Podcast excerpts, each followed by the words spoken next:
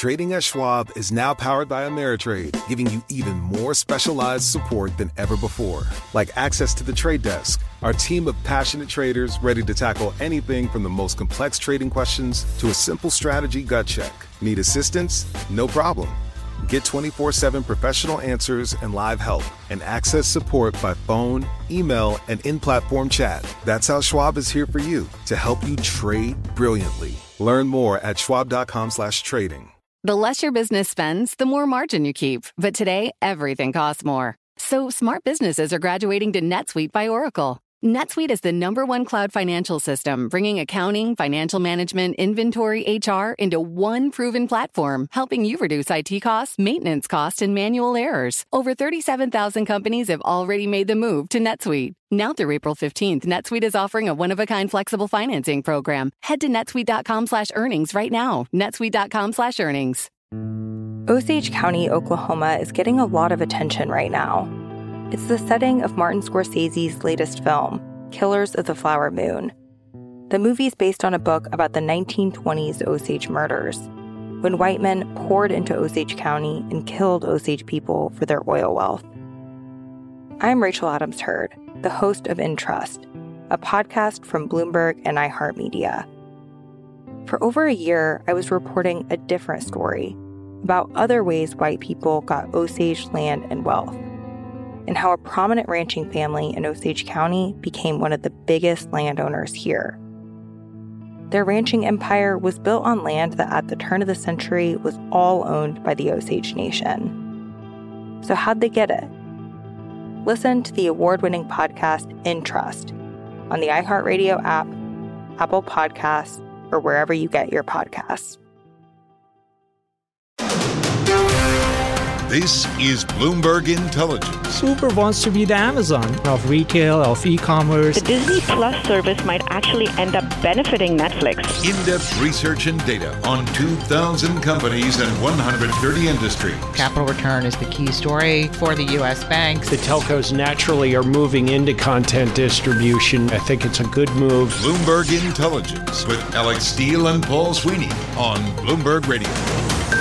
Over the next hour, we're going to dig inside the big business stories impacting Wall Street and the global markets. Each and every week, we provide in depth research and data on some of the 2,000 companies and 130 industries our analysts cover worldwide. Today, we're going to take a look at the market potential for premium pet food and see how much room Freshpet has actually to grow. Plus, the Moderna valuation puzzle. How much is the mRNA actually worth? But first, let's take a bite of the Big Apple. So, Apple has a ton of free cash flow, and I mean a ton. So, what are they going to do with it? What are the actual options here? Uh, Rob Schiffman, a Bloomberg Intelligence technology analyst who loves and covers the credit market, uh, joins us now. So, Rob, perspective how much money is Apple sitting on? How much are they making?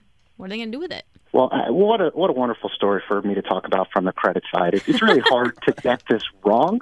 Um, it's sort of like you know I'm lucky. I've got a big thick head of hair, and when I get my hair cut, it doesn't make a difference how short it is because it grows back like weed so quick, quickly, and that's like Apple's cash flow. Wow, that Apple's was the best on, analogy yeah, I've ever heard. Yes, my hair's so awesome; it's like Apple's cash flow. yeah, definitely hair made for radio. Um, so Apple is, is, is has once again once again taken cash above 200 billion. They've got 204 billion of cash on the books, and they've taken yet another enormous leap in terms of, of free cash flow. Over the last 12 months, they generated 90 billion of free cash flow. So the, the amount of flexibility that they have is not just big, but it's getting bigger. It's getting bigger faster. And quite frankly, they have fewer things to do with their money. You know, they're stuck in this regulatory morass right now, uh, along with names like Amazon and Google, and they just they don't have the ability to go and write a fifty billion dollar check to buy another business. Mm. So the plan is to pour the money back into your own business organically. And with all the extra cash that you have, give it back to shareholders. And they've been doing that in mass. They've actually set up a target for their balance sheet where they want to be net cash neutral. That means having the same amount of cash as they do debt. The problem is they've got $83 billion more cash than they do debt. So it's going to take a long time. I'm thinking at least five years to get to that cash neutral position. All right, here's the rub I have with Apple and their balance sheet, Rob. I look at a dividend yield of less than 1%. percent. Why don't they step up and pay a three or four percent dividend yield? What are they? Why won't they do that? Yeah, listen, they could, and they continue to raise their dividend. Their annual dividend now is going to be a little bit over sixteen billion dollars. You know, the reality though is, you know, the more shares you buy back, you know, you pay less out in dividends because there's less shares. So even if you raise your, your dividends per share, it doesn't go up nearly as much as you would think. You know, ultimately, having excess flexibility for a technology company really does matter. You know, again, on the flip side of having so much cash, they've taken advantage of debt markets perhaps better than anybody else. Know, they have 122 billion dollars of debt, and at, and at some point, if you're giving away more cash than you are bringing in, you know what happens in five or six years if the 10-year rate is not 160, uh, but it's 360 or 560. And I think maintaining that sort of financial flexibility and not having a fixed payout you know, if, if you're talking about tripling the size of Apple's dividend, you know, you're talking about almost $50 billion a year, and that's half of their free cash flow. So I don't think they need to be that aggressive. Quite frankly, the buying back stock or paying dividends for Apple is not what moves the equity needle. Growing the top line is what moves the equity needle. There's been an argument for years and years and years that their ability to grow their top line, it's just going to run out. It's the law of large numbers. We haven't gotten to that point. You know, they're going to generate 350 billion dollars of revenues this year. Mm-hmm. That's a 28 percent growth rate. You know, for all the Apple naysayers, um, they have been able to find incremental products, services, hardware, um, and I think that there's a whole slew of things that are out there uh, for them to continue to, to, to grow that top line, and that's what's going to move the stock. When you have a two trillion dollar stock, paying a three percent dividend yield doesn't make a difference. And if they wanted to go out and borrow another $100 billion, they could do that pretty easily. But how is that going to change Apple's valuation? I don't think it does. So, you know, the benefit of Apple's cash flow is that um, they could pour it back into, into their business. Um, and they, this phrase has been used a, a lot, whether it's Steve Jobs or Abraham Lincoln. You know, the best way to predict the future is to invent it. You know, that's how Apple ends up um, creating their own future is pour the money back into the business and, and continue to surprise people on the top line. Can I ask the really weird question to a credit analyst? Where I'm from, if I had 112 billion dollars of debt, like no one would be like, "Good job." like in the corporate credit world, why is certain companies with a certain credit rating having that much kind of debt? What, how is why is that a good thing based on their cash flow too? Well, it's all about cost of capital. And their weighted average cost of capital on an after tax basis is effectively zero. I mean, there's a fair argument, again, to ask why don't they double the amount of debt that they have versus why do they have so much debt? You know, debt, debt is relative. It's relative to your revenues, EBITDA, and cash flow. Their, their, their weighted average fixed cost of, the, of, of a coupon is around 2.5% in this low rate environment, there's a pretty fair argument that they should be borrowing more. But but the hmm. reality is they don't have enough to do with that cash. If, if needing if needing a, a net cash neutral target is their is, is their goal. Remember, if you borrow ten billion dollars, it doesn't change that goal because it just puts ten billion dollars of cash back on the books. So from a, a borrowing perspective, raising money doesn't doesn't really help their balance sheet. Thanks, Rob. Really good to talk to you, uh, Rob Schiffman. I'm Bloomberg Intelligence technology analyst. Coming up on the program, we dig into the rapid growth of the exchange traded product market. And you're listening to Bloomberg Intelligence on Bloomberg Radio, providing in depth research and data on 2,000 companies and 130 industries. You can access Bloomberg Intelligence through BI Go on the terminal. I'm Alex Steele. And I'm Paul Sweeney. It's 13 minutes past the hour, and this is Bloomberg. This is Bloomberg Intelligence with Alex Steele and Paul Sweeney on Bloomberg Radio. All right, let's talk about the global exchange traded product market. It's now surpassed $400 billion in inflows in 2021. Just an exploding market. We can do that with Athanasios Psarofagis. Athanasios, thanks so much for joining us here. The global exchange traded product market. Tell us what it is and how investors are using it. Yeah, sure. So uh, if we look globally, uh, you know, the U.S., Europe, Asia Pacific, uh, we're at about almost nine trillion dollars in assets in, in global. Uh, we call them ETPs uh, because it can mean things like ETFs, ETNs, et cetera. So it's just easier to call them ETPs. But what's uh, pretty astonishing this year, and this is going to sound like an outrageous number. I don't think it's inconceivable that we could see a trillion dollars of inflows into the market globally. And if we look at just the U.S. alone, we're approaching 350 billion, and it's only you know just the beginning of May. So just given the current pace of the market, not only in the U.S. but Europe is having very uh, rapid success. The Asia Pacific market as well. So just based on how the market's been performing, the flows that are coming in, I think we could hit 10 trillion by the end of the year. And it, it obviously sounds like a big number, but when you look at it percentage wise of, of other managed fund assets, it's still a relatively small part of the market. It's a little bit bigger mm-hmm. here in the U.S. So ETFs are about 20% of all managed fund assets, much smaller in Europe, less than 10%, about the same in uh, in Asia. So despite these really uh, large numbers, uh, it's still a relatively small part of the uh, the managed fund universe. Hey, Alex, can I ask one more question here? Yeah. This is because this is going to be the the dumb question of the day. Uh, what is the difference between ETP and ETF? Yeah, so that's a good question. So See? it really the ETP. No one said it wasn't. I was like, it's going to be the best question yeah. all day.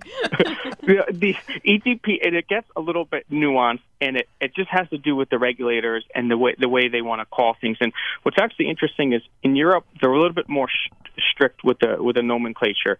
So. Uh, an, e- an ETP could be anything like an exchange traded fund, an exchange traded note, right? So, what they want to do is when we just say ETF in the U.S., it could actually mean a couple different things. So what they're trying to aim for in the U.S. is actually to make the, the naming convention similar to Europe. It's just it's so for example, an exchange traded note is a note. It's not actually a product that's physically backed by the securities. It's very easy to just sort of get lost and just call everything an ETF. Just in you know in the spirit of being precise, we just like to call them ETPs, which can mm-hmm. encompass a lot of different things under that umbrella. That's a good point, though, because don't they all have different fees too? Like, so if I was looking at this universe, like, where are the expensive ones, where are the cheapest ones, like, what are, what's actively managed, that kind of thing. Yeah, exactly. So, uh, and other, you know, some use leverage, right? So, is it fair to say I have a 3x levered product? I'm calling it an ETF and that's being put alongside like a physically replicated S&P 500 ETF. So what the industry has been trying to do is at least divide it up a little bit so an investor has a little bit of a, of a uh, is able to better dissect these products and saying, you know what, yeah, we're, we're calling them ETFs, but they're actually all quite different. The fees can be different. The, the structure of the product is different. Even the way they're being taxed is different. So it's just, Europe is actually um, a little bit more ahead in the naming conventions and being able to segregate products. So I, I think that as time goes on and we see things like crypto products come to the market, uh, I think the U.S. would probably adopt a similar model, and we'll see sort of the naming conventions uh, be segmented a little bit more. Who's buying these products? Is it I'm thinking you know retail versus institutional? Has it become an institutionalized product? I would say in the U.S., which is of that number I mentioned, U.S. is, is the biggest market, seventy percent of it. It's it's fifty fifty, and I'd say the retail portion of it has really gathered steam this year from things like thematic ETFs, right? So you you've heard about the growth of funds like ARK, uh, you know, yep. gaming ETFs, uh, cannabis focused ETFs. A lot of that has actually been driven towards the retail market when it's about 50-50 split in the U.S. But there's a lot of interesting things that are happening when you look at the issuers, even the way they're pricing these ETFs. So what I mean is their price handle. So they're not launching an ETF that will cost you $100 a share. They're launching it at twenty dollars a share. And what I've noticed is over time they're being they're appealing more and more to the retail market. They're they're launching these sort of lower priced ETFs. They're they're branching out more into the thematic spaces because they've actually found out that this is actually a really important and, and fast growing market. So instead of going to say the traditional channels trying to target financial advisors, institutions, which they what they still do focus on, a lot of these newer ETFs are going straight to the Robinhood platforms uh, and they're targeting this market specifically. Do you get the impression then that there's money coming out of other assets into ETPs, or if they're going after like the Robinhood investors, like you just said, is this totally new money that's being allocated to the market? Yeah, I think it's a little bit of both. So the other thing, the other opposite side of this equation is the outflows that we're seeing in mutual funds, right, in traditional mm-hmm. active funds. Uh, so, and it's interesting now with potentially this this Biden tax uh, plan that could get passed um, would you know, taxing capital gain distributions, this is actually going to be an impediment for traditional mutual funds. So there is some money moving out of mutual funds into ETFs, but especially with these new thematic funds, these are new allocations. This is new money coming into the market. I guess what I do know about exchange traded funds is it's all about expenses, lower expenses for uh, the investor. Is that still very much the case, and is that still the primary or a primary driver for funds flows? It is we call it that's the mother of all trends. It's anywhere you look in any market, doesn't matter if it's the U.S. or Europe, it's just cost compression. It is flows going towards the cheapest products. And why I think this will accelerate, especially globally, is the U.S. has really been the leader in adopting fee-based models in, for how these advisors are being paid for their clients. So instead of being paid on commissions, they're being paid as a percentage of assets, which naturally will gravitate them towards buying the cheapest product. A lot of the fee based model adoption hasn't really started yet in Europe. It's starting. So I'm sure if we were to put a chart of the number of fee based accounts and ETF assets, they're going to correlate very strongly. So I think as you see other regional markets start to adapt more of the fee based structure, that move towards low cost product is only going to accelerate. But you've, you're already seeing this trend perk up in the other regional markets. Mm-hmm. But in the U.S., for sure, that is still the biggest trend. You know, we talk about the thematics and the Cathie Woods of the world, but everyone sort of seems to ignore that Vanguard is still taking in more money than anyone, right? So you sort of have this interesting barbelling that's happening that people are allocating very conservatively with low cost traditional beta products, but you do have some people going on the other end of the spectrum that are going after some of these higher fee thematics where I think it it could be very difficult to stand out sort of in the middle of the road. Either you have to be really cheap core beta or you have to be really different, high conviction, high turnover ideas. And it seems that investors are pairing these two. Um, but overall, cost is still the, the biggest trend of all. Our thanks to Bloomberg Intelligence Exchange Traded Funds analyst Athanasios Psarofagis. All right, coming up on the program, clean eating isn't just for humans. We're going to look at the market for premium pet food next. You're listening to Bloomberg Intelligence on Bloomberg Radio, providing in depth research and data on 2,000 companies and 130 industries. You can access Bloomberg Intelligence via BI Go on the terminal. I'm Paul Sweeney. And I'm Alex Steele. It's 25 minutes past the hour, and this is Bloomberg. Schwab Trading is now powered by Ameritrade to give you a new, elevated trading experience tailor made for trader minds. Go deeper with Thinkorswim, the powerful award winning trading platforms now at Schwab. Unlock support from the trade desk, our team of passionate traders who live and breathe trading like you do. And sharpen your skills with an expanding library of online education crafted just for traders. All designed to help you trade brilliantly. Learn more at schwab.com slash trading.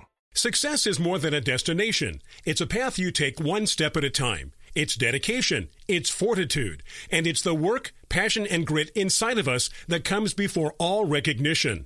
That's what Stifel has been doing for over 130 years, and it's why Stifel is one of the fastest growing wealth management firms in the country. And Stifel goes beyond traditional wealth management to offer you a full suite of banking services, direct access to one of the industry's largest equity research franchises, and a leading middle market investment bank. Quietly, yet strategically, Stifel has built a company and culture unlike any firm on Wall Street. Because success is the drive it takes to keep pushing. It's the passion to keep investing. It's the best of each of us made better by the best in all of us. And that is where success meets success. Find a financial advisor at stifel.com. That's S T I F E L.com. Stifel, Nicolaus and Company Incorporated, member SIPC and NYSE. You know success when you see it. Or you think you do. The people in the spotlight athletes, actors, artists. But what about the people behind the scenes? You know, the ones who make it all happen the lighting engineers, the sideline photographers, the caterers. They're small business masterminds. And if there's one thing they have in common, it's making their money work harder. That's why they have a business bank account with QuickBooks Money, where they are now earning a generous 5% annual percentage yield. Yes, 5% APY. Making your money work as hard as you do? That's how you business differently. Learn more about QuickBooks Money at quickbooks.com slash 5APY. Banking services provided by Green Dot Bank, member FDIC. Only funds and envelopes earn APY. APY can change at any time. This is Bloomberg Intelligence with Alex Steele and Paul Sweeney on Bloomberg Radio. We'll be here each and every week at this time, tapping into our Bloomberg Intelligence analysts covering some 2,000 companies and 130 industries worldwide. So pets mean everything, right? Like if you don't have any money, you're still going to buy your pet food. Do you have a pet? I do not. You do okay, so he doesn't know. But no matter what happens, you're always gonna help give your pet the best stuff, particularly that organic-y, really good for you pet things. Uh, so what does that mean for a company like Fresh Pet? Uh, joining us now is Diana Rosero Pena, uh, equity analyst for Bloomberg Intelligence, who cons- who covers consumer staples. Um, so what is Freshpet? Tons of brands out there. How does Freshpet distinguish? Yes. So basically, their proposition is to um, allow you to give your pet uh, natural and organic products. It's it's it differs from the kibbles that you will find the dried uh, dog food that you will find in the pet food aisles. Uh, this is more they they store their products in refrigerators that are at the end of the pet food aisles at mass merchants and uh, grocery stores and pet stores and the like. And and you're right. It what distinguishes them is that their proposition is basically you're serving your dog something similar, something that you oh, might boy. quote unquote eat. Um, so, um, I mean, I, I don't recommend trying it, but I have heard people trying the product and see how, how they like it. I, I am not because sure. Because cat food can be made of like ash and stuff. Like it's gross. yes. So like yes. I don't blame you for why. I mean, I had a cat. I've, I had three. That's just full disclosure. I don't want to feed them all that ash stuff. Yes, exactly. Well, this is, uh, you know, chicken, vegetables, and uh, they have a few factories in in the United States that they they cook their products and they package them and you know they send it to their refrigerators. So. All right, Diana. In your research note, uh, you say fresh uh, pet sales can grow by six x by 2025, crushing goals. What's going to drive their sales growth? The market can't be growing anywhere near that. Well, uh, they can't keep their products in in the sh- on the shelf, so uh, there's definitely a lot of demand for their products. Uh, they are going to be increasing advertising fairly soon. Um, you know, pet humanization is a thing. Um, it's a um, thing. You, yes, it's a thing. It is. Oh, it is a thing, uh, definitely. Particularly after you know when with the pandemic, that adoption rates have increased substantially. So definitely, those new pet owners they they want the best for their pets, and uh, you know that is definitely going to drive uh, greater adoption. We think that um, household penetration is going to increase significantly, and the buying rate, which is like the average of spending an owner will spend on on Freshpet will increase uh, about the same rate that it has increased in the in the past five years, which is in the mid single digits. So that is definitely going to drive this the demand on the on the on the product, and obviously they have a few um, expand capacity operational uh, capacity expansion projects that are going to come in line in the, over the next couple of years. So that is definitely going to allow them to be able to serve uh, great, uh, you know, a greater number of households. How big is this market growing? Is is the kind of the organic, healthy pet food market is that is that growing at the expense of kind of the Alpos of the he world? He so does not believe it. I can hear it in his voice. It's like, really? You sure? what about my, my good old Alpo? I mean, what's going on? What's wrong with that? Absolutely. I think there there is you know those trends. We we love our pets. Probably, I will argue even more than our kids. So, um, you know, they're they're part of the family, and that is definitely going to drive uh, spend over the next few years for sure. Um, do other countries love their pets as much? well, we are the biggest um, suckers. The, yes, we're we are we're the biggest market. Um, you know, so so it, it, it's definitely uh, a good idea that any pet product will start here. There's definitely um, other opportunities overseas. Um, you know, this company actually is in the UK and is in Canada, and and they do mention that there's similar trends. But yes, the US is where where you know where the expansion is. Is there a capacity problem for this company? You said that they're flying off the shelves and things. Can they keep up with the demand? They actually have not been able to, and that has been a short-term problem. Uh, we should be able to see better um, improving out of stocks uh, starting second quarter, actually, they mentioned in the last call, they mentioned that April has been uh, has been improving. We expect better performance on that on that aspect on the second half of the year.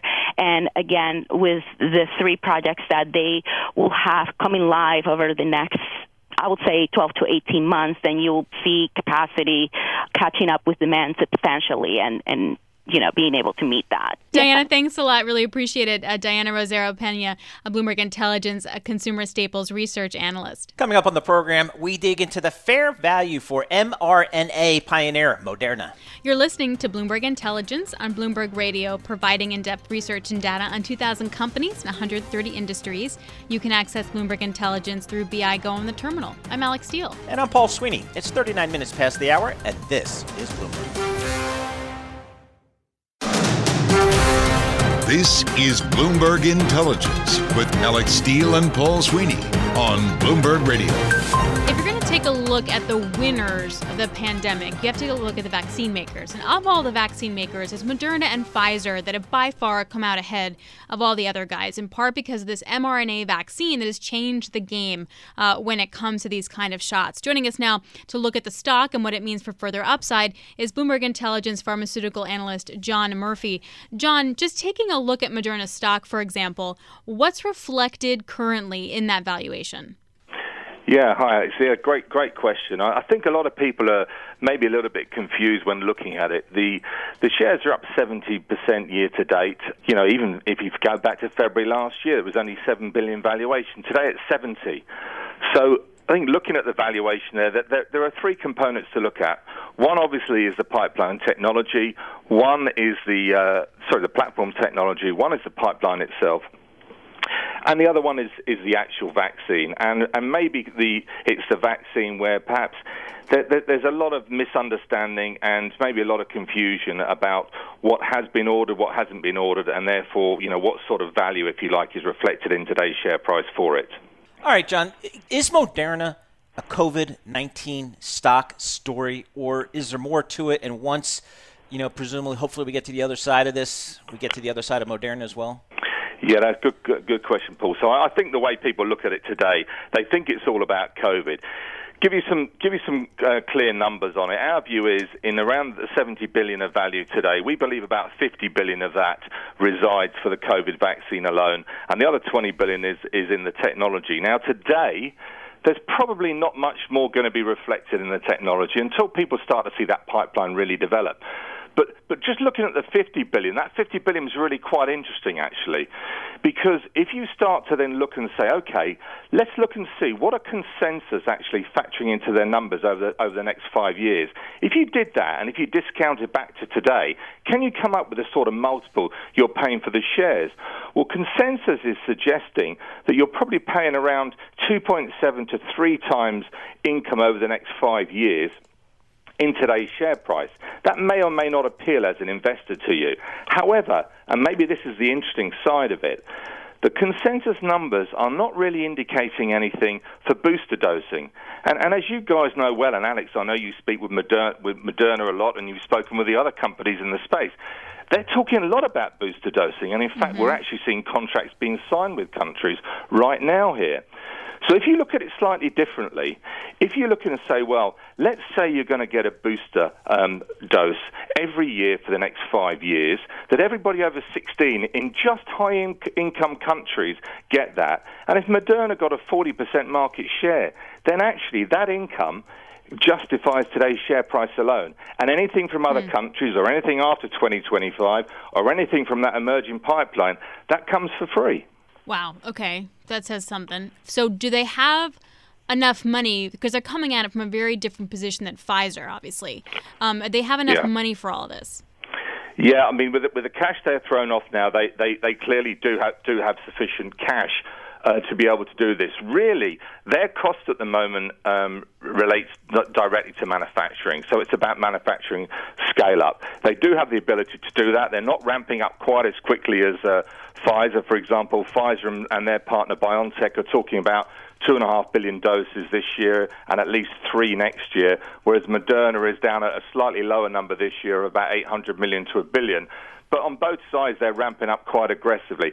Cash is not the key issue today, but you're ab- absolutely right to focus on it, that it was in prior years an issue. And the one thing probably that this has done for both Moderna and, and BioNTech, which actually, you know, established the, the technology on the other side that Pfizer is, uh, is partnering with, that this really has accelerated them probably eight to ten years ahead of time. They got cash, they were able to push projects forward, and now they have uh, established proof of concept as well. So it's a very, very different story to what mm. it might have otherwise been without COVID really really interesting conversation we never talk about moderna as like a stock i feel like we're just talking about it in terms of the actual vaccine so that was really fun uh, to do thank you so much john murphy bloomberg intelligence pharmaceutical analyst all right, let's turn our attention to the aluminum market. We're seeing gains across a lot of the base metals. What does it mean for the stocks, particularly Alcoa? We now turn to Bloomberg Intelligence Metals and Mining Senior Analyst Andrew Cosgrove. You know, a lot of folks are taking a look at these metal companies. We're seeing some inflation, some rise in prices out there across some of those base metals. When you talk about a company like Alcoa, how do you value some of these big companies? Well, yeah, I mean, Alcoa is a you know, one of the largest aluminum producers in the U.S. and, and in the world, really. Um, principally, they they have an aluminum segment and they have an alumina segment. Alumina is the precursor to aluminum. So, the way that we kind of approached it, especially in this price environment, in our scenario analysis, we kind of ran it in spot, mild lift, and then kind of a high bull case. And then we also did a sum of the parts main takeaway is that the company is essentially undervalued, even if you just assume spot aluminum prices in perpetuity. But we can get into maybe some more scenarios and dig in deeper if you want. Okay, go. Yeah. Go nerdy, so, man. This is Bloomberg Intelligence. yeah. Let's do this. All right. So, um, you know, if, if we, we look at a scenario analysis, even just at spot prices, which you know, our view is that aluminum prices will be much higher 12 to 24 months from now. And that's mainly because China is capping capacity and it's really a cheap way to play the copper rally. It's a less crowded trade as the copper trade is. So, you know, most people look at aluminum as a substitute for copper, and it is in, in, in a lot of different cases. So, Alcoa is a second derivative way of playing a copper uh, bull market. And so, the way that we looked at aluminum is just saying, specifically for Alcoa, they're in a unique position because they can massively delever at current spot prices. And the one nice thing about how the business is set up right now is that their alumina segment has very high tax rates, um, mm. about 30 to 40 percent. And the nice thing about what's happening now is the alumina segment is alumina prices are down, and so earnings are also down. But when alumina prices are down, aluminum margins uh, expand. And because aluminum prices are high and input costs are stable, you have expansion in the aluminum segment. And what's nice about that is that they have they pay no cash taxes in the aluminum segment because they have massive net operating losses from years before when aluminum prices were very low. So in, in the order of 1.7 billion. So over the next few years, they're not even going to pay any cash taxes in that segment, which just basically gooses the free cash flow that is going to drop back to the bottom line. All right, Andrew, like most of your research reports that I read, there's lots of numbers in there, lots of data, lots of calculations, lots of valuations. I look at the sum of the parts, and you're calling for 60 to 80 dollars a share. Yet when I type in on my Bloomberg terminal AA Equity Go, that's a ticker for Alcoa, I get a stock price below 40. What do you think the street's missing out there? Right. So, um, yeah, the other way we came about it was essentially is to figure out what the street is valuing the aluminum business today and our best guess is it's valuing it somewhere below, you know, 3x EV EBITDA. If you look at uh, the, the closest pure play comparable, which is Century Aluminum, another U.S. based producer, um, like mid cycle multiple is somewhere around six to seven. So if we use that as our kind of target multiple, which which we think is somewhat conservative, I'll get to that just a second essentially over the course of the next two years in various different scenarios, you can it spits out a price somewhere between 60 and, and in a bull case, if aluminum gets to 2,700, could be as high as 80. Now, if you use Century as a as a proxy, you could say that okay, Century trades at seven. We figure the target multiple for Alcoa is at six because the conglomerate discount you don't get that pure play torque.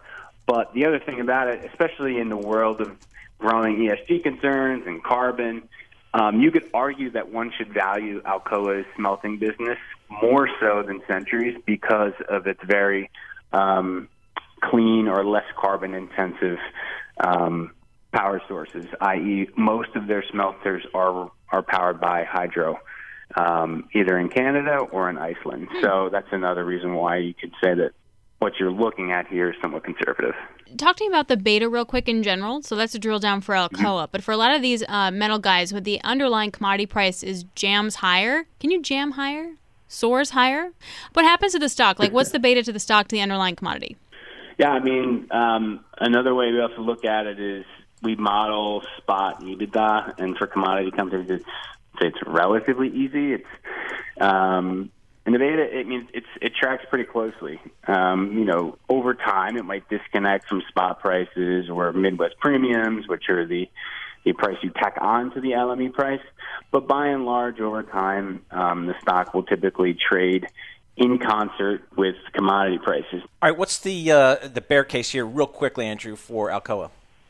Yeah, so the bear case would be that um, you know our bullish thesis on aluminum does not materialize, and I guess the the main pushback would just be China does somewhat of a U-turn in terms of capping smelting capacity mm-hmm. and not um, you know not being the or continuing to be the exporter of deflation that they've been over the last decade, um, especially in aluminum. China supplied um, exports to the tune of 5%, 10% of, of ex China demand, and that's kind of capped or been a main reason why Alcoa smelters have lost money in the past. But mm-hmm. now that's been flipped on its head.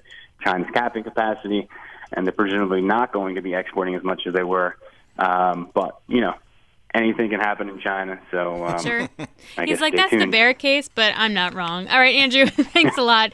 I really love chatting with you, uh, Andrew Cosgrove, metals and mining senior analyst over at Bloomberg Intelligence. That's this week's edition of Bloomberg Intelligence on Bloomberg Radio, providing in-depth research and data on 2,000 companies and 130 industries. Remember, you can access Bloomberg Intelligence through BI Go on your terminal. I'm Alix Steel, and I'm Paul Sweeney. It's 57 minutes past the hour, and this is Bloomberg.